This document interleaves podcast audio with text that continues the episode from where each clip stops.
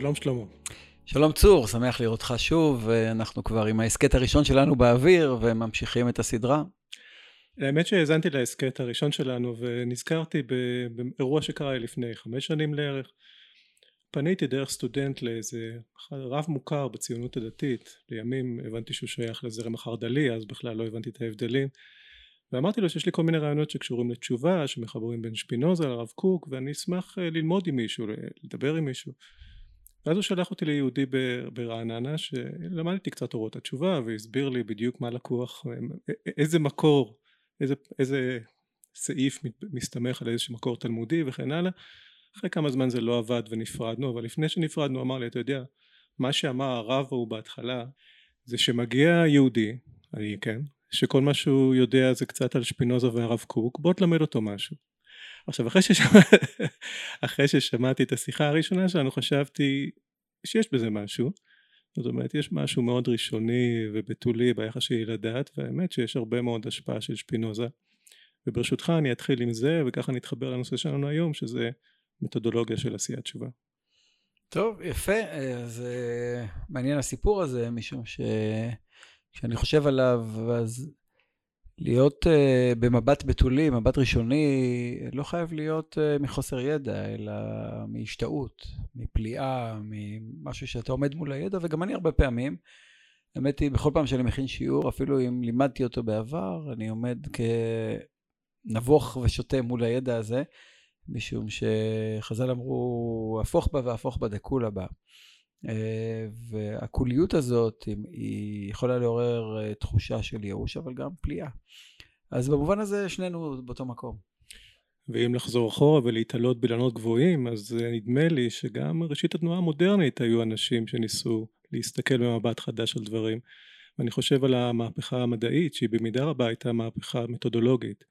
זאת אומרת, במאה ה-16 וה-17, מדע היה גם קודם, אבל אמרו בואו נשכח מהמסורת, נחדש, אה, נתחיל עם מתודולוגיה חדשה ונראה לאן זה יוביל, וזה הוביל די רחוק. לתפיסתי שפינוזה ניסה לעשות אותו דבר בנושא דת. זאת אומרת, יתרה מכך הוא ניסה לאמץ מתודולוגיה יהודית כדי להגיע להישגים בתחום הדת.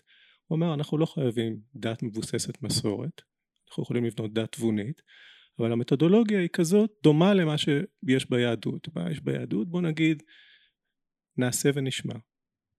זאת אומרת זה ככה מתאר הרמב"ם במורה נבוכים תבצעו את המצוות וככה תתנהגו כמו בני אדם הגונים גם מבחינה אישית גם מבחינה חברתית ותלמדו מה שאתם עושים תלמדו תורה. ואז דרך הלימוד אתם מפתחים מודעות של מה שאתם עושים וזה תהליך השחרור. שפינוזה היה לו רעיון דומה. הוא רק שהוא אמר לא צריך את כל זה. מספיק uh, לאמץ כמה כללים טובים של התנהגות כבסיס גם ליחיד גם לחברה ואחר כך לעבור איזשהו תהליך של מודעות עצמית. אבל המודל, וזה, וזה אמור להיות התהליך המשחרר שמוביל לחירות וכן הלאה. המודל הוא במידה מסוימת דומה, אבל שפינוזה נכשל. בעובדה יש שניים שלושה שפינוזיסטים בעולם, אולי אני אחד מהם, אולי יש עוד אחד באוסטרליה.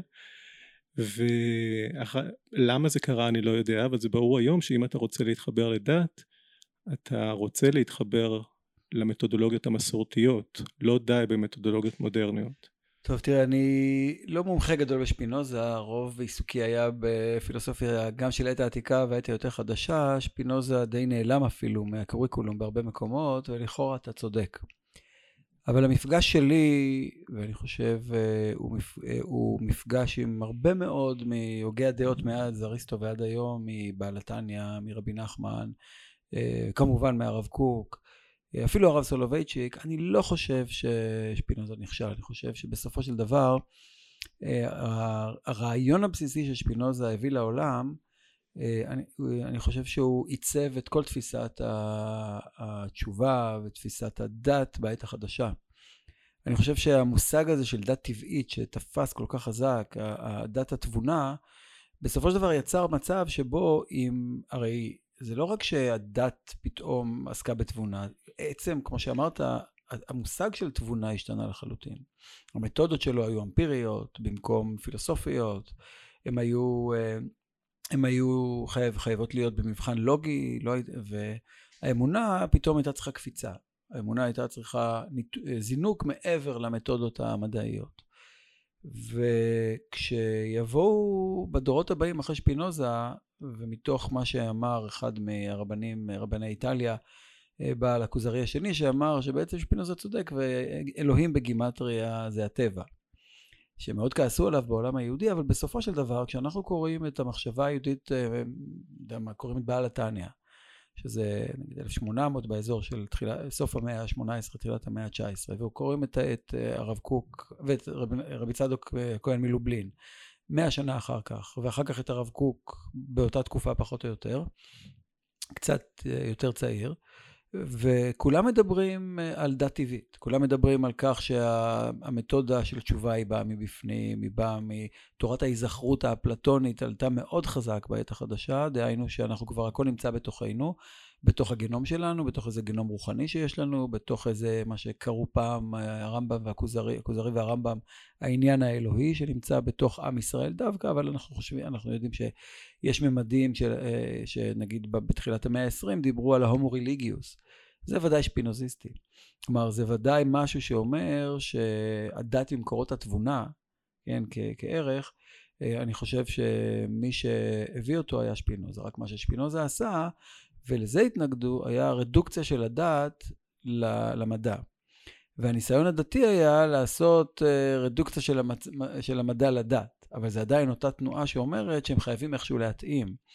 אז אם יש מתודה אחת שאומרת שיש טבע ויש דת, ואני מנסה לדחוס כמה שיותר מהד... מה... מהדת אל מקורות התבונה, שזה אפולוגטיקה דתית במיטבה, נכון, אה, שאנחנו מכיר, אני לפחות מכיר אותה היטב, אה, גם בעצמי לפעמים וגם מאחרים.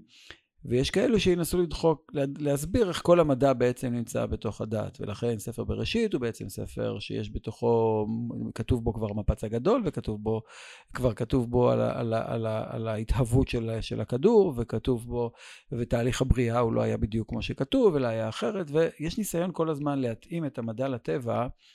אה, כמעט בכל העולמות הדתיים האורתודוקסיים הרפורמיים, ודאי הרפורמיים, אה, כן, לטבע וללוגיקה שלו, למתודות שלו אפילו, המתודות של אה, אמפיריציזם.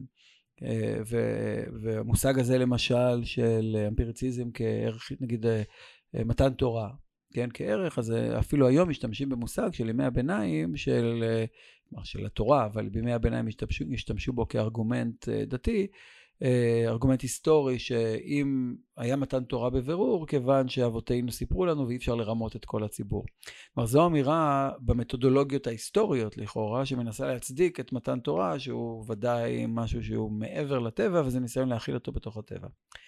לכן, אני חושב שהנוס של התבונה, כפי שירמיהו יובל מכנה את אה, שפינוזה, אם אתה מכיר, ודאי אתה מכיר את הספר, אה, אנחנו כולנו כבר הנושאים של התבונה, רק השאלה מה אנחנו עושים עם האונס הזה, מה אנחנו עושים עם ההכרח הזה להיות לוגיים, להיות מובנים, להיות אמפיריים, אה, להשתמש בטיעונים לוגיים ו- ולקוות שברור שיש ממדים שהם מעבר ללוגיקה, אה, שאנחנו טוענים שמתוך הלוגיקה אפשר לקפוץ כבר אל, אל, אל, אל מה שמעבר אליה, כלומר זה לא קפיצה שהיא קפיצה שהיא חסר... המקפצה שאנחנו עומדים עליה מאפשרת לנו כבר לגעת ב... בלא נודע. וזה לא קפיצה שהיא... שעוזבת את המקפצה הזאת, שאומרת, או יש משהו אחר, אלא היא נובעת מתוכה.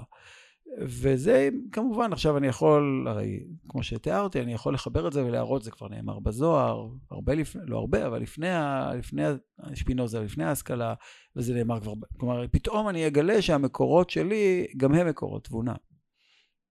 אז במובן הזה החזרה, תנועת התשובה, כפי שהרב קוק מתאר אותה, היא תשובה חזרה אל הטבע. התשובה שמתאר אה, האדמו"ר הזקן, רב שניאור זמנון מילדי, בליקוטי המרים שלו, וגם בשער איכות ואמונה, ובאופי של התשובה של, שהוא מתאר, אה, זה שיבה אל הטבע. וזה, אני לא חושב שבלי שפינוזה ופרנסיס בייקון, נגיד, ראשית המהפכה האמפירית, אני לא חושב שבלעדיהם זה היה. אבל באמת החיבור בין, ה, נגיד, בין המדע ובין הפילוסופיה לבין הדת הוא אה, משהו שאני שמח על כך שיש לו הכרה רבה, אני ודאי, אה, הוא לא מטריד אותי ברמה האישית, כי איכשהו החיבור הזה הוא, הוא טבעי בעיניי. איפה אני רואה את הקושי? אני רואה את הקושי ברמת המתודולוגיה, ובואו ניקח, ניכנס לתחום של התשובה, נצמצם את היריעה. בואו ניקח מתודולוגיה מסורתית, נניח הרמב"ם, הלכות התשובה של הרמב"ם, קודם כל מה האתגר? האתגר הוא להתגבר, אם אני מפרש נכון, במובן מסוים על החטא, איך אנחנו עושים את זה, יש ארבעה שלבים, אתה עוזב, אתה מתחייב לעתיד, אתה מתחרט ואתה מתוודה. סולובייצ'יק אגב אומר שהווידוי יכול לבוא אחרי הרבה שנים, זאת אומרת אחרי שאתה מבין מה באמת עשית, אני מאוד אהבתי את ההערה הזאת. אבל יש לו מתודולוגיה. עכשיו כל השלבים הם כאלה שיש לך כל מיני דברים שאתה יכול לעשות במסורת כדי להתקדם בהם. גם מסורות של לימוד וגם מסורות של עשייה, כמו בטקסים, בתפילה, בטקסטים מסוימים להגיד, וגם בשיחות בין אנשים שעוסקים באותם דברים. עכשיו בואו ניקח, ניקח שפינוזה כזה, גלגול של שפינוזה שמנסה להזדהות עם אותו אידיאל ולעשות תשובה. אצלו נקודת המוצא היא לא החטא, כי החטא לא קיים אצלו. בואו נקבל את, ה, את הפרשנות לרב, של הרב קוק, בואו נגיד שהבעיה שלו היא הקיבעון. זאת אומרת הוא תקוע. הוא תקוע בדעות לא נכונות, ברגשות אה, מזיקים, אולי בדפוסי התנהגות רעים. זו גם התפיסה שמתיישבת עם הפסיכולוגיה המודרנית ועם תפיסות חברתיות מודרניות. ואז אנחנו לוקחים שפינוזיסט, אה, גלגול שפינוזה כזה, והוא חושב איך אני יכול להתקדם. אז בואו נניח שאין לו. זאת אומרת, אם, אם, אני, אם אני חושב איזה מתודולוגיה מודרנית יש לי להתקדם, אז אני יכול, אני יכול באמת לפתח מודעות לתהליכים פסיכולוגיים שיש בי, אני יכול ללכת לטיפול פסיכולוגי, אני יכול לעשות לעשות אנליזה עצמית, אני יכול לדבר עם חברים, אני יכול לשנות דפוסים של התנהגות חברתית אם אני בהביוריסט, אבל אלה, אלה הכלים והכלים הם די דלים. לעומת זאת שאני מסתכל עליכם שם בבתי המדרש, בבתי הכנסת, נדמה לי שיש עושר של דרכים ותתי דרכים שבהם אתם מקדמים זה את זו ואני שואל את עצמי בתור uh, חילוני חובב דת איך uh, אפשר להתממשק לזה? זאת אומרת אם הפרשנות המקובלת של שפינוזה של הדת הטבעית הייתה להיות עוינת לדת המסורתית אז אם אנחנו מנסים דת טבעית שהיא חובבת דת מסורתית הקושי שלנו הוא בממשק.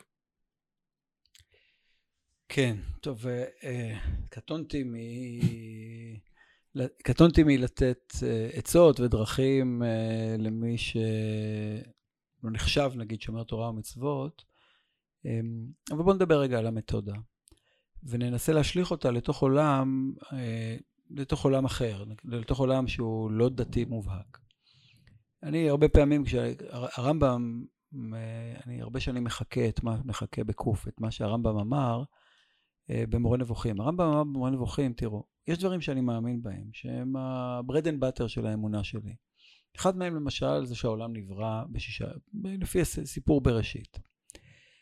והעובדה שאריסטו אמר הפוך, אני חושב שהוא לא הוכיח את טענותיו מספיק, אומר הרמב"ם, ולכן אני עדיין עומד בדעה שלי שהעולם נברא.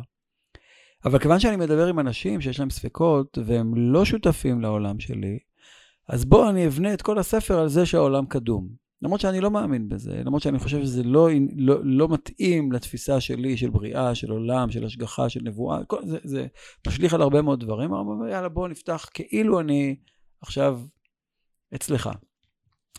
והרבה פעמים כשאני מלמד דתיים, חבר'ה דתיים, אני אומר, אתם יודעים, אני רוצה לדבר רגע בלי אלוהים. אני רוצה לדבר רגע בלי שמות של של אה, אה, אה, שמות, מונחים, ביטויים שקשורים לדת. רגע, בואו נדבר על הדברים רגע ונוציא מהם את ה... במקום כן, לא, שחור לבן, שלא אומרים, בואו לא נגיד, מילים שלא אומרים. קרה לי פעם שדיברתי לחילונים והייתה דרישה שאסור להזכיר את שם השם. עשו שיעור על נושא מסוים במחשבת ישראל, אבל אסור להזכיר שם את שם השם. נתנו לי איסור כי אנשים רגישים לעניין הזה. ולקח לי המון אימון, כי אני בתור אדם דתי, כאילו, אנחנו לא מדברים הרבה על אלוהים, אבל בטח לא שעה ורבע שיעור. אז בואו בוא ננסה את זה שוב רגע. אני אתחיל במתודה הקלאסית, המתודה היהודית קלאסית שדיברת עליה בקנאה, ובואו רגע נתרגם אותה. המתודה, שתי השקפות עולם יש, בעיניי לפחות, בעולם, בעולם התורה. הישיבות מחולקות לפי האסכולות הללו, המחשבות מחולקות לפי האסכולות הללו, והן מתודות שונות לגמרי. אחת רואה בתורה את הדרך. כלומר, עצם זה שאתה הולך בדרך התורה, זה הדרך לחיות את החיים הנכונים, זה הדרך להיטיב, זה הדרך המוסרית, זה הדרך לכל הדברים הטובים שיש לעשות. דהיינו, עצם קיום המצוות, עצם ההליכה בדרך התורה, כמו שאנשים משתמשים במובן, ממש בביטוי הזה, התורה הופכת להיות הדרך. אבל יש השקפת עולם אחרת גם, שהיא, אני חושב, הייתה נחלת העולם היהודי לאורך הרבה דורות, חלקו הגדול, והיא שהתורה היא לא הדרך, אלא היא, ה... היא המכשיר, המכשירים שעוזרים לך ללכת בדרך שלך. היא לא הדבר עצמו. כלומר, קיום תורה ומצוות עצמו לא מוביל אותך לקדוש ברוך הוא, אלא, אבל המנגנון הזה מאפשר לך ללכת בדרכים שלך ולתת משמעות לחיים שלך, ודרך החיים אתה מגיע לקדוש, לאל, דרך החיים הרגילים. עכשיו, כשקוראים את התורה, אין לי ספק שהתורה מדברת על, שהתורה מציעה לנו את האופציה השנייה. אני אתאר את זה נגיד, אם אני עכשיו אה, למדתי נהיגה, לפני הרבה שנים, ועשיתי תיאוריה ונהיגה והכול, ונתנו לי כלים לנהוג בדרכים לאן שאני רוצה. המציאו Waze נגיד, או GPS או מה שלא יהיה, ואז פתאום ה-Waze כבר אומר לי באיזה דרך ללכת. אבל הוא לא קובע לי את היעד. ותורת ישראל במובן הזה היא איזה Waze שמוביל אותי ואומר לי, לא רק שאני אגיד לך מה הדרך, אני אתאר לך אותה בפרוטרוט, בה תלך ורק דרכה תגיע לאלוהים. הרמב"ם, ברור לי שלא סבר כך. הרמב"ם סבר ש... ולכן המור... ספר ההלכה של הרמב"ם, היד החזקה, מנסה לתאר חיים ולא רק הלכה. והמורה נבוכים, בסוף המורה נבוכים, גם הרמב"ם מתאר את זה שהדת לא תוביל אותך לאלוהים, החיים הפילוסופיים, הרוחניים, יביאו אותך לקדוש ברוך הוא, לאל. ועכשיו, אני לא יודע לאיזה אסכולה באופן אישי אני שייך, אני חצוי בין העולמות, כי מצ, מצד אחד רוב החיים שלי, אני, כאילו, אני, אני מלמד תורה, אני עסוק בזה, זה, אלו חיי, אין לי חיים אחרים. כן, גם כשאני עושה דברים אחרים, זה עדיין קשור לתוך הטקסטים, ולתוך המצוות, ולתוך האמונה, ולתוך התפילה. זה עיסוק שלי בחיי. אבל אני מאמין שאני עסוק בזה, אבל זה לא נכון שכולם ייכנסו לשם. כלומר, זה כמו ש... אה, אה, אה, כמו רופא. רופא עסוק רק ברפואה, אבל אתה לא רוצה, לעשות, אתה לא רוצה לפגוש רופאים. אבל אתה רוצה שמה שיוצא מעולם הרפואה יכונן לך חיים בריאים, חיים טובים, חיים מוגנים וכולי. הרפואה לא קובעת לך את דרך החיים, היא מנחה אותך הרפואה באופן כללי, אני אומר כן, כל מדעי הרפואה, מנחים אותך איך ללכת. אז במובן הזה אני חווה כך את התורה. כלומר, דהיינו, אני הרופא, לא, במקרה הזה לא רופא, אני כאילו בעל, נגיד, נמצא בתוך זה, ומתוך זה אני נותן כלים לתלמידים שלי ללכת בדרכים שלהם, שאני מקווה שחלקם יישארו בתוך העולם הזה כדי להנחות את זה הלאה, וכל השאר ילכו בדרך התורה, ילכו כאשר התורה מדריכה את, הדרכים שלהם. עכשיו, במובן הזה, כשלשוב, הוא יכול להיות לשוב פנימה, או לקבל כלים חדשים ללכת בחיים. עכשיו, העולם, העולם הכללי, נעזוב עכשיו, בואו נתרגם את זה רגע, לעולם התורה, לעולם הכללי, לעולם החילוני נגיד, האזרחי. גם בעולם האזרחי יש, יש כלים, הם לא מפותחים כל כך, אולי מהבחינה הזאת שהם, שהם הם נגישים פחות נגיד, והם פחות מזכירים לנו ועסוקים, ועסוקים בזה. אבל גם אותי, וודאי גם אותך, יש לנו הרבה מכנים משותפים במובן של איך אנחנו צועדים בחיים שלנו. החוק מנחה אותנו. התרבות מנחה אותנו. התרבות, שנגיד, אה, בעצם הטיעון שלך היה קצת מסתמך על מה שאמר אה, אה, החזון איש לבן גוריון.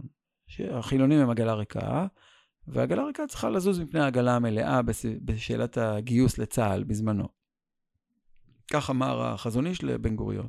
ובן גוריון קיבל את ה... לא יודע אם הוא קיבל כי הוא חשב כך, והשאלה אם החילוניות היום היא עגלה ריקה.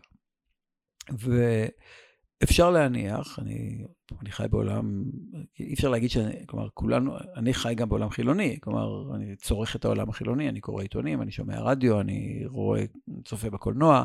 אה, כמעט כל מה שאתה חווה, גם, גם העולם, חלק גדול מהעולם הדתי חווה גם כן. וכשאני מסתכל על התרבות, אז בסופו של דבר התרבות האנושית, יש לה ג'אנק, יש לה הרבה זבל.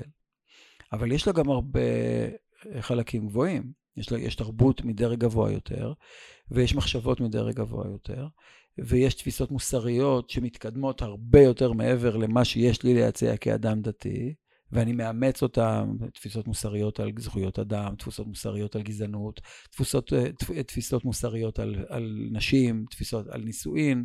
העולם חידש לי הרבה דברים שלא ניתנו לי, המסורת העבירה, העבירה אותם אליי, ואיפשהו אני שמח שיכולתי לאמץ ולקחת דרכים אחרות. כלומר, אני חושב שבסופו של דבר נוצרת פה איזו תרכובת שאני כבר לא יודע להבדיל בין מה הלכתי ומה תרבותי ומה חוקי ומה מקובל, ו, ויש לי את ההגדרות של השכונה שאני גר בה בירושלים, ואת הקהילה שאני נמצא בה, והרבה מהדברים הללו הם לא עניינים הלכתיים. לכן, בסופו של דבר, לאדם שלא עסוק כרגע, כשהשיבה שלו היא לא שיבה לעולם של תורה ומצוות, אלא השיבה שלו היא שיבה.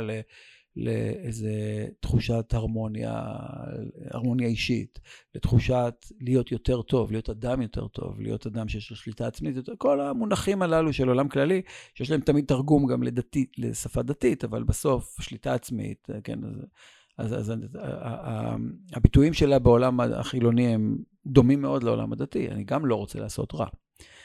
רק אני עומד מול האל, והבעיה הגדולה, מול מי אתה עומד, והעמידה מול עצמך היא קשה מאוד. כן?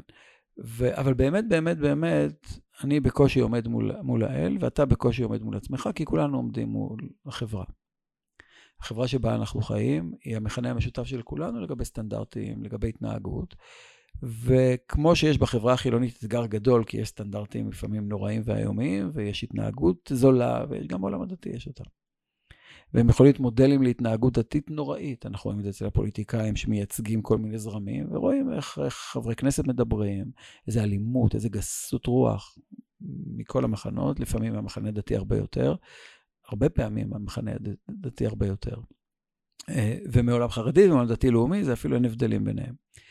אז לכן השאלה, אני חושב, לגבי המתודות, אה, אם נוכל, אה, לא יודע כמה יהיה לנו פה דרך ההסכת הזה, אבל יהיה בעזרת השם גם מעבר, אה, אני חושב שאנחנו יכולים לאמץ או לחשוב ביחד, ואולי יכול להיות שאתה תרגיש שיש בו איזה פריצת, כאילו משהו פורץ דרך אפילו, אני לא יודע, של משהו שאומר, אוקיי, יש לנו מתודות, הרבה מתודות משותפות, ואנחנו יכולים לשאוף לטוב, והטוב הוא הטוב המשותף. עכשיו, המפגש שלנו סביב, רק בזכות הספר שכתבתי על, על, על, על ענייני תשובה, הספר נעשה אדם, על, על אורות התשובה של הרב קוק, והספר הזה, זה היה הניסיון שלי. כן, להגיד שתשובה היא לא שלי, ותשובה היא אוניברסלית, ולא עשיתי את זה בגלל שאני, יש לי איזו תובנה עמוקה, בגלל שכך הנחה הרב קוק בספר שלו. כן, את המקום הזה, שגם בספר וגם במאמרים גדולים, לגבי זה שהחלוקה לדתיים וחילונים הורסת את עולם התשובה גם לדתיים וגם לחילונים. החלוקה הזאת, כאילו, רק, כן, האובדן הזה, שאני מרחם על מי שלא יודע לצום ביום כיפור, עזוב, זה לא קשור לאלוהים, זה קשור אליך. כן, קשור למקום הזה של איזו מחשבה עצמית, של בחינה, של התבוננות, של התבודדות, של, של uh, סיגוף מסוים של איזה מגע בגוף שהוא מגע של תחושות נכונות יותר של הגוף, uh, ודיוק שלו. ולמה, סליחה שאני אגיד, למה לעזאזל, אמרתי יום כיפור, אז יש שם שעיר לעזאזל, למה לעזאזל זה נהיה עניין דתי? והרב קוק אומר את זה, הרב קוק אומר, זה שחילקנו את העולם לדתיים וחילונים, הרס את התשובה. הדתיים מרגישים שהם לא צריכים לעשות תשובה, כי הם בסדר, כי יש להם את האנטגוניסט שלהם, שזה החילונים, והחילונים אומרים, תשובה זה עניין דתי. אבל שם אתה תקוע, כל כך הרבה שנים, אתה אומר. ו, ואורות התשובה נועד בשביל זה, נועד בשביל לפרק את, ה, את הדיכוטומיות הללו, שאדם חילוני ישאל איך אני עושה תשובה, ואדם דתי ישאל למה, למה אני צריך לעשות תשובה. הספר שלך הוא באמת פורץ דרך ואני חושב שכל מי שיקרא אותו יישאר אה, שמוט לסת ביחס לכישורים שנעשים שם והדעות הקדומות שמתנפצות שם אחת אחרי השנייה על, ה, על, על הסלע ועל החיבורים שאתה מייצר בין התרבות הכללית לבין התרבות הדתית. ואם הזכרת את ה... ואני חושב שבאמת יש חלק מהשאלה היא באמת שאלה חברתית שאני מסכים איתך שהחברה היא באמת המראה ואני חושב על המפגש שהזכרת בין החזון איש לבן גוריון, תרשה לי איזה דבר תורה בנושא שחשבתי עליו פעם. חזון איש הרי דיבר על זה שכשיש מפגש של עגלות, העגלה הריקה צריכה לפנות דרך לעגלה המלאה. אבל בדקתי וגיליתי שבמקור התלמודי לא מדובר על עגלות, מדובר על גמלים שעולים, אחד עולה, אחד יורד. למה הרב קוק דיבר, אה, הרב קוק, למה החזון איש דיבר על עגלות ולא על uh, גמלים? אז אני עלה בדעתי מה שפרויד אמר. פרויד אה, דיבר על זה שהתסביך אדיפוס הוא תסביך מרכזי ובסיפור של אדיפוס מה שקורה זה שבאמת יש מפגש בין אדיפוס לבין לאיוס אבא שלו כשהם נפגשים על גשר בשני עגלות והם מתווכחים מי יעבור ראשון ואדיפוס הורג את אביו מבלי דעת. וחשבתי על זה שהחזון איש אולי במודעות אולי שלא במודעות כיוון ליחסים האלה של בן אב. זאת אומרת ראה את הציונות בתור הבת של האב היהודי ואמר חביבי כבוד, כבוד אבות. בוא, בוא תראה איפה אתה עומד. ויכול להיות שהעובדה שבן גוריון נענה לו באופן מאוד לא שגרתי לבן גוריון בתקופה הזאת נובע לזה שהוא ידע ל... איך, לנגן על המיתרים הנכונים.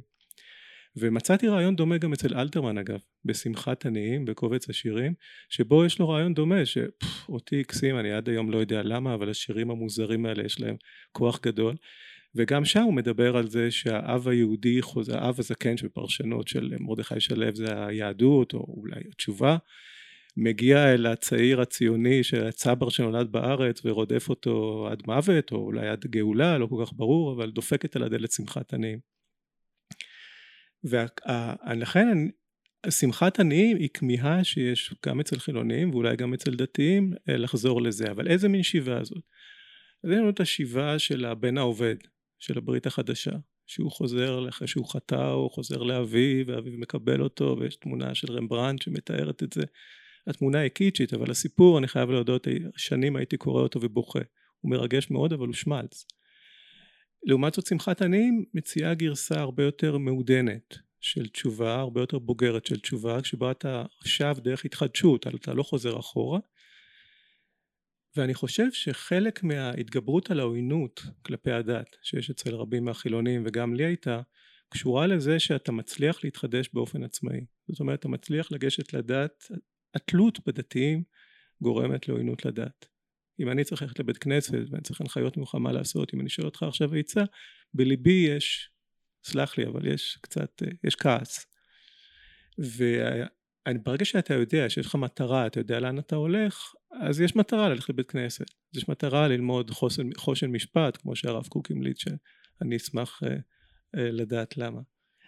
אבל אם אני מנסה, ועכשיו אנחנו מדברים כאן אנשי חינוך, אם אני מנסה להיכנס לנעליים שלך, ואני שומע את מה שאתה אומר ואת הרעיון שתשובה יש בה הרבה התגברות על קיבעונות על דעות תמות ורגשות קודמים ואתה במידה מסוימת מטיף גם לאנשים חילוניים וגם לאנשים דתיים לעשות את זה ואני חושב שוב וכבר דיברנו על זה בפעם שעברה איך אתה מעץ הרי אם אתה מטיל ספק כדי להתגבר על קיבעונות אתה צריך להטיל ספק בהנחות היסוד ואם אתה מניח מטיל ספק בהנחות היסוד כל היחס שלך למציאות לפחות באופן זמני משתנה ואז אתה עושה תהליכים בלתי הפיכים אולי אתה עוזב משפחה, אולי אתה, אולי אתה עוזב את הדת, קורים לך כל מיני דברים. אז איך אתה יכול לחשוב בקיצוניות ועדיין לנהוג במתינות, ואיך אתה כאיש חינוך אה, מתייחס לזה? כן. בוא נחבר את זה רגע לתחילת השיחה שלנו על שפינוזה, דרך דרווין. אחד מהדברים שהרבה משתמשים בהם, אה, הוגי דעות שבטיעונים פסבדו-מדעיים, מתייחסים לשפין, לדרווין ומדברים על תורת ההתפתחות. ואפילו הרב קוק מתלהב מאוד מהרומנטיקה של ההתפתחות הזאת, מהדרוויניזם, והוא מציין את זה כמה וכמה פעמים. הזכרנו את זה נדמה לי באחד ההסכתים הקודמים. אבל כשמדברים על, על דרוויניזם וכשמדברים על שתי התיאוריות המרכזיות של האבולוציה, שהיא אבולוציה ורבולוציה, של תנועה ותנועה מהירה, אה, אכן זה נכון, גם ההלכה היא, היא בתוך, בתוכה תמונה הליכה, תמונה תנועה. היא, עצם המילה הלכה היא אנטי-קיבעונית. כן, סטגנציה, קיבעון, הוא משהו שעצם השם הלכה מתנגד לו. ואיכשהו ההלכה מיוצגת היום דווקא על ידי סטגנציה. אז קודם כל, עוד לפני שמגיעים לאבולוציה ורבולוציה, אחד הדברים שדווקא מתוך הבנה של אבולוציה, היא שהצד השני שלה, שהטבע הוא גם מאוד מסורתי. כלומר, הטבע יודע לעבוד כך שאבולוציה לוקחת מיליוני שנים.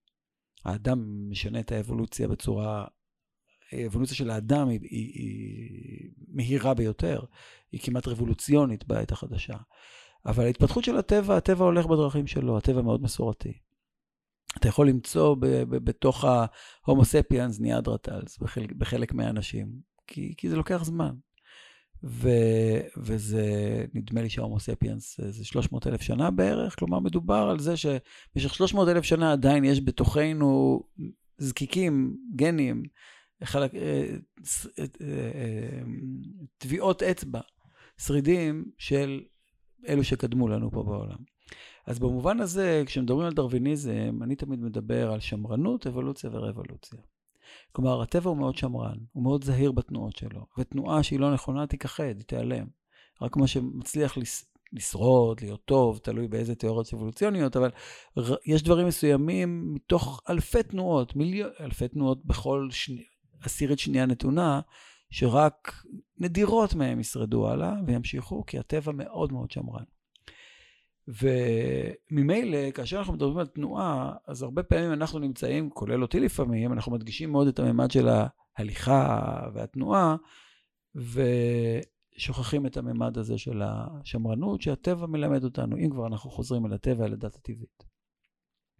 במובן הזה, זה הבעיה בפרוגרסיביות, כן? שהופכת להיות, אני בעצמי מאוד פרוגרסיבי, אבל השאלה היא מה מהירות הפרוגרס הזה, מה, מה מהירות התנועה הזאת. ואני מרגיש שבעולם יש איזו תנועה, לא רק אני מרגיש, אני חושב שכולנו מרגישים, שהספורט הזה של למוטט את הכל, עולם יד, ישן עדי יסוד נחרימה, כן, בוא נהרוס את הכל ונבנה את הכל מחדש, זה אף פעם לא עבד. וזה גם לא, עובד, לא יעבוד עכשיו, ולכן אני לא נבהל מכל התופעות האלה. בסוף הם ישאירו איזה חותם שבעוד תקופה מסוימת יישארו ממנו שרידים, יישאר משהו ממנו, שאני אלמד ממנו, שאני אוביל אותו. אז ממילא, קיבעונות יש להם ערך. אני יכול, אני, תלמידים שלי יודעים שאחד הקיבעונות שלי, אני לא יכול לקום אחרי שש בבוקר, זה מאוחר כבר. אני קם כל בוקר בחמש ורבע, זה השעות שלי פחות או יותר מילדות. והיו לי, אתה יודע מה, אני חושב בכל חיי אולי קמתי שלוש-ארבע פעמים אחרי שעה שש בבוקר, וכל היום היה לי גרוע.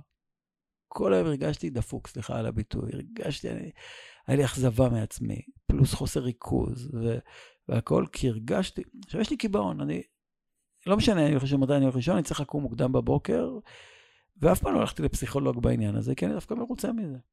החיים שלי יותר מדויקים, יש לי הרבה יותר זמן ביום, אני עושה דברים, כן, אז אומרים לי, צריך לישון ככה וככה, וזה בסדר. אני מכיר הרבה רבנים, גדולי עולם, שהאריכו ימיהם, ימיהם בלי לישון הרבה. אז יש קיבעונות, כן, ש... שאני אני שמח בהם בחיים שלי. ויש גם הלכות שלפעמים אני אומר, אה, אני אומר שלא עשה אני אישה בבוקר, כל בוקר אני אומר שלא עשה אני אישה, למרות שאני נשנק קצת לפעמים אם אני חושב על הברכה הזאת. היא ברכה מבזה בעיניי, ברכה נוראית בעיניי. אה, היא ברכה שמי שייסד אותה ומשם זה נלקח זה היה בכלל אפלטון. שאמר שאדם צריך לברך שלא עשה אני גוי, שלא עשה אני אישה. ואני חושב, לפחות יש מאמרים בעניין הזה, אבל זה כתוב אצל אפלטון, כן, אפשר להתווכח. אה, אז בעיניי זו חרפה. אני אומר את זה משום שזה כתוב בסידור, וזה הצד של המיסים שאני משלם לקיבעון הדתי שאומר, אני עושה את זה. וכששאלתי את אשתי בעבר, מה דעתה? כן, כאילו, האם מבחינתה, סתם, יש לי אישה בסוף שלא עשה לי אישה, זה אומר, עכשיו, הלוואי שהייתי כמוה ב-IQ שלה, במשכורת שלה, בהשפעה שלה על העולם, בטוב שהיא עושה בעולם. הלוואי שהייתי רבע ממה שהיא, בכל תחום שהוא שפעם נחשב גברי. ומה זה שלא עשה אני אישה? ותראה, תגיד, כאילו, אתה יכול להגיד את זה, אפילו אני חושב שהיא הייתה נדהמת אם לא הייתי אומר את זה, והיא אמרה, כל עוד אתה שוטף כלים, אתה יכול להגיד מה שאתה רוצה. כאילו, זו הייתה האמירה שלה בזמנו, לפני שהתחתנו. ובסדר, פתרנו את הבעיה עם מדיח כלים, אבל הרעיון הזה הוא שיש מקומות שבהם, ותלמידיי יודעים, מה שאמרתי עכשיו זה לא מסתיר, זה לא שאני אומר את זה בשיח אישי בינינו. יושב פה תלמיד שיעור ב' שלנו ששומע את זה ממני הרבה, בכל מיני תחומים. וה... ואין לי בעיה גם לומר את זה בהקלטה, שאני מרגיש שזה מחיר שאני חייב לשלם כדי, לוינס אני חושב אמר את זה מעבר לפסוק, אה, איפה שאני יכול לשלם את הדבר הזה של הפיקציה, של, ה, של הקיבעון, של הסטגנציה הדתית שאומרת, אני אגיד את זה, לא אכפת לי. למה? זה התגברות, הנקודות האלה של התגברות שאני חייב שיהיו לי בחיים שלי. אז ממילא צריך לומר שיש קיבעונות בחיים הדתיים, בחיים העקרוניים שלנו, אי אפשר לבקר כל דבר כל הזמן. אם אני כל יום אשאל את עצמי, אפרופו זוגיות, אם הייתי בוחר מחדש בזוגיות שלי, אם עכשיו 30% מתגרשים, אז 90% היו מתגרשים. מזל שיש כתובה ויש עורכי דין ויש כסף באמצע, שאנשים לא חושבים כל יום על זה. כי יש, זה מסובך להתגרש, אני מניח לפחות. וה... אה, אבל אם נעבור עכשיו לצד השני, אני חושב שזה עומד באופן כזה, ולכן הדגשתי את הצד של הסטגנציה, הצד של הקיבעון, משום שכשקוראים למשל ספרי שאלות ותשובות לאורך כל הדורות, בואו ניקח את הרב עובדיה, ניקח את uh, חזון איש, ניקח את, uh, אני יודע, את, את uh, חתם סופר, ניקח את רש"י, לא משנה. כל מי שענה תשובות, אתה רואה שרק כאשר אתה מקובע באופן עיוור לטקסטים, אתה יכול לפרש אותם ולקחת אותם הלאה. כלומר, רק הנכונות לקיבעון מאפשרת הליכה. אחרת זה נהיה פרוגרסיביות שאין לה אחיזה. והפרוגרסיביות שאין לה אחיזה, הלכה, בלי מסורת, בלי משהו שתופס אותך רגע, שבולם אותך, מנגנון של תנועה יכול להתרחש, אחרת הכל ייעלם. זה כמו, כמו באנרציה. כולם חושבים שחוק האנרציה, החוק השני של, החוק השני של ניוטון, הוא שאנחנו משתמשים באנרציה כתנועה, אבל אנרציה זה לא תנועה, כל, כל דבר שואף להיות במקום שהוא היה, מצב מנוחה או מצב תנועה. אבל בעצם שני הכוחות הללו, הכוח הבולם של העולם, הכוח הכבידה, מול הכוח האנרציה של תנועה, אם היה רק כוח של תנועה, היינו כולנו תוך שנייה, נכון, מתאדים אל הריק. כל האטומים שלנו היינו, היו מתפרקים. ואם היה רק כוח כבידה, כולנו נכנסים לתוך חור שחור ונעלמים גם כן. שני הכוחות הללו של סטגנציה, של, קיבה, של מנוחה ושל תנועה, מאפשרים לשניהם להתרחש, אחרת שום דבר לא יהיה. במובן הזה אני חושב שכל הפוסקים היו כאלה. כלומר, דווקא הקיבעון והנכונות להתמסר לטקסט, להתמסר להלכה, היא זאת שמאפשרת גם את, את, את ההמשכיות. עכשיו, הבעיה היא שהעולם מתחלק, וזו הבעיה הגדולה שלי לפחות. כי כשכל כך הרבה עסוקים רק בכוח הכבידה של ההלכה, ושוכחים את הממד הזה של, הממד השני של תנועה, של הליכה, אז מצידה, מהצד השני עומדים אנשים, ואז העולם מתחלק. במקום שאני אוכל לדבר על שני הצדדים באופן מאוזן, אה, כמו שקורה תמיד, אתה חייב לדבר גם, כי, כי, כי במקום שהמאזניים יהיו פנימיים, הם חיצוניים. יש על צד אחד של, ה, זה, של, של המשקולת, של, של המאזניים, עומדים אלו שכל הזמן מנסים לתחו, כאילו לתקוע את זה, שהם ישימו משהו, משהו מספיק כבד שתוקע את ה... ואני חייב לשים משהו מספיק כבד בצד השני בשביל לאזן את המערכת, ואז, ואז אומרים, אה, זה לא... ואז הדיבור המרכזי הוא על תנועה, בלי לראות את המכלול כולו, שגם אנחנו, גם, עולם, עולם התורה כאילו שהם אומרים כל מיני דברים עליו, בסופו של דבר, התשובה שלנו היא תשובה שמנסה להדגיש את התנועה בעולם שבו הסטגנציה כל כך חזקה. אז ממילא, אני חושב שהתשובה היא צריכה להיות תשובה, ודיברנו על זה גם פעם קודמת במילה תשובה. המילה תשובה היא גם לשבת וגם לשוב. כן, היא בדיוק אותה תנועה. כן, היא התנועה הזאת של היכולת לשבת, כן, אבל יש גם מושב לצים. ומושב לצים זה לא רק בפעם, זה יכול להיות גם בישיבה. כן, שמתלוצצים על אחרים, שהדת אה, שלהם היא בדיחה אחת גדולה, של מערכת אמונות שהיא, שהיא שגויה, שהיא תקועה באיזה עולם שכבר לא רלוונטי לשום דבר והוא לא נכון גם. וממילא ב, ב, ב, בשאלות הללו אני חושב שהמתודות צריכות להתאים לשני הצדדים. כלומר, צריכה להיות, צריך להיות אמון בעצמי, ובתלמידיי ובמי שאני מדבר אליו, שקודם כל, נקודת המוצא שלי שאני מסור לטקסט ואני כפוף, אני עומד ככפוף אליו. ואחרי זה אני יכול להגיד, אוקיי, ברגע שאדם מתאמץ, הדבר עצמו הופך להיות שלו, ואז כששלי, כן, אז כשזה הופך להיות שלי, אז ה... חז"ל אומרים את זה, כי אם בתורת השם חפצו, ובתורתו יהגה יומם ולילה. כלומר, אם אתה חפץ בתורת השם, היא הופכת להיות התורה שלך. ובתורתו יהגה יומם ולילה, ואז אפשר ללכת, אפשר להתקדם, אפשר להתפתח בתוך עולם התורה. והמתודה המרכזית היהודית הקלאסית היא פרשנות כמובן. היכולת להכיל דברים שלא הוכלו עד היום בטקסט, פתאום על ידי העולם שמגלה לי משהו חדש, על ידי תנועה חדשה שיש בעולם. אז אני רץ ישר לטקסטים שלי, ופתאום איזה טקסט שעד עכשיו היה חשוך קצת, מואר יותר בעזרת תובנה ששמעתי מניוטון, אפרופו הדיון קודם, או ממך. כן, כלומר, הרבה אחרי הדיבורים, גם האישיים בינינו וגם בתוך הפודקאסטים האלו, מאירים פתאום איזו מחשבה ש... היא מוצאת את עצמה גם בתוך הטקסטים שהיו עלומים עד היום, או שהיו סתומים במובן הזה של קאמרה אובסקורה, והשאלה כמה, אם אתה יכול לתקוע איזה מחט בפנים, ופתאום מתגלה שם עולם שלם שלא היה שם. ומי שתוקע את המחט, הרבה פעמים זה לא אנחנו, כי אנחנו בתוך החדר החשוך הזה, אבל מישהו בא וחורר איזה חור, ואנחנו לא נבהלים, הרסת את המבנה, ופתאום בקאמרה אובסקורה מתגלה עולם. פה אני חושב הממד הזה של החדר החשוך, או החדר, כן, המקום של הסטגנציה, שמטולטלת מבחוץ הרבה פעמים, ובזכות החוץ המטלטל אותה, היא פתאום רואה אור חדש. וכל פעם בא מישהו ו...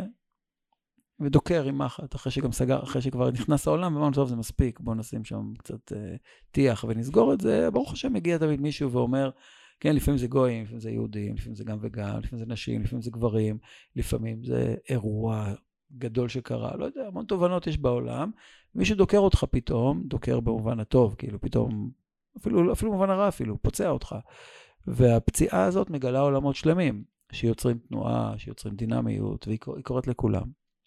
הזכרת את, את לוין, לוינס, וגם בספר אתה כותב על זה שהדתי והחילוני במובן מסוים יכולים להיות האחר אחד של השני. חשבתי כשדיברת על שלא עשני אישה, הרי אצל אפלטון במקור בכלל אנחנו דו פרצופים, זאת אומרת אנחנו יצורים דו מיני, שיש בהם גם גבר וגם אישה. אז שלא עשני אישה זה במובן מסוים יותר עניין של הבדלה אולי מאשר עניין של אה, הפרדה. כן.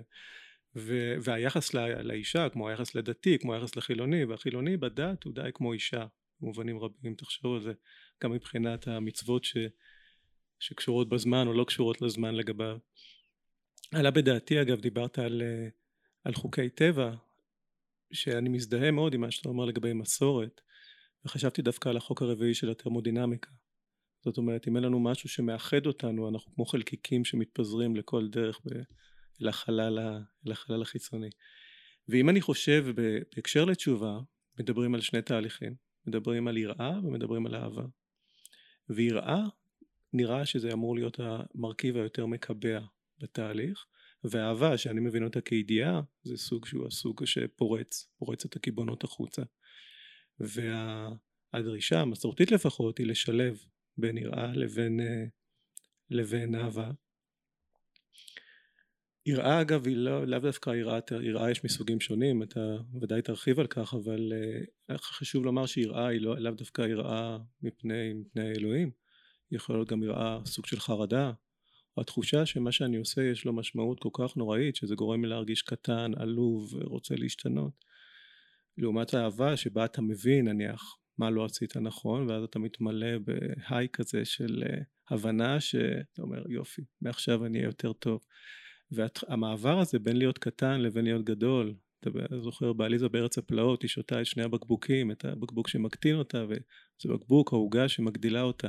זה בדיוק מאפיין תהליכי צמיחה.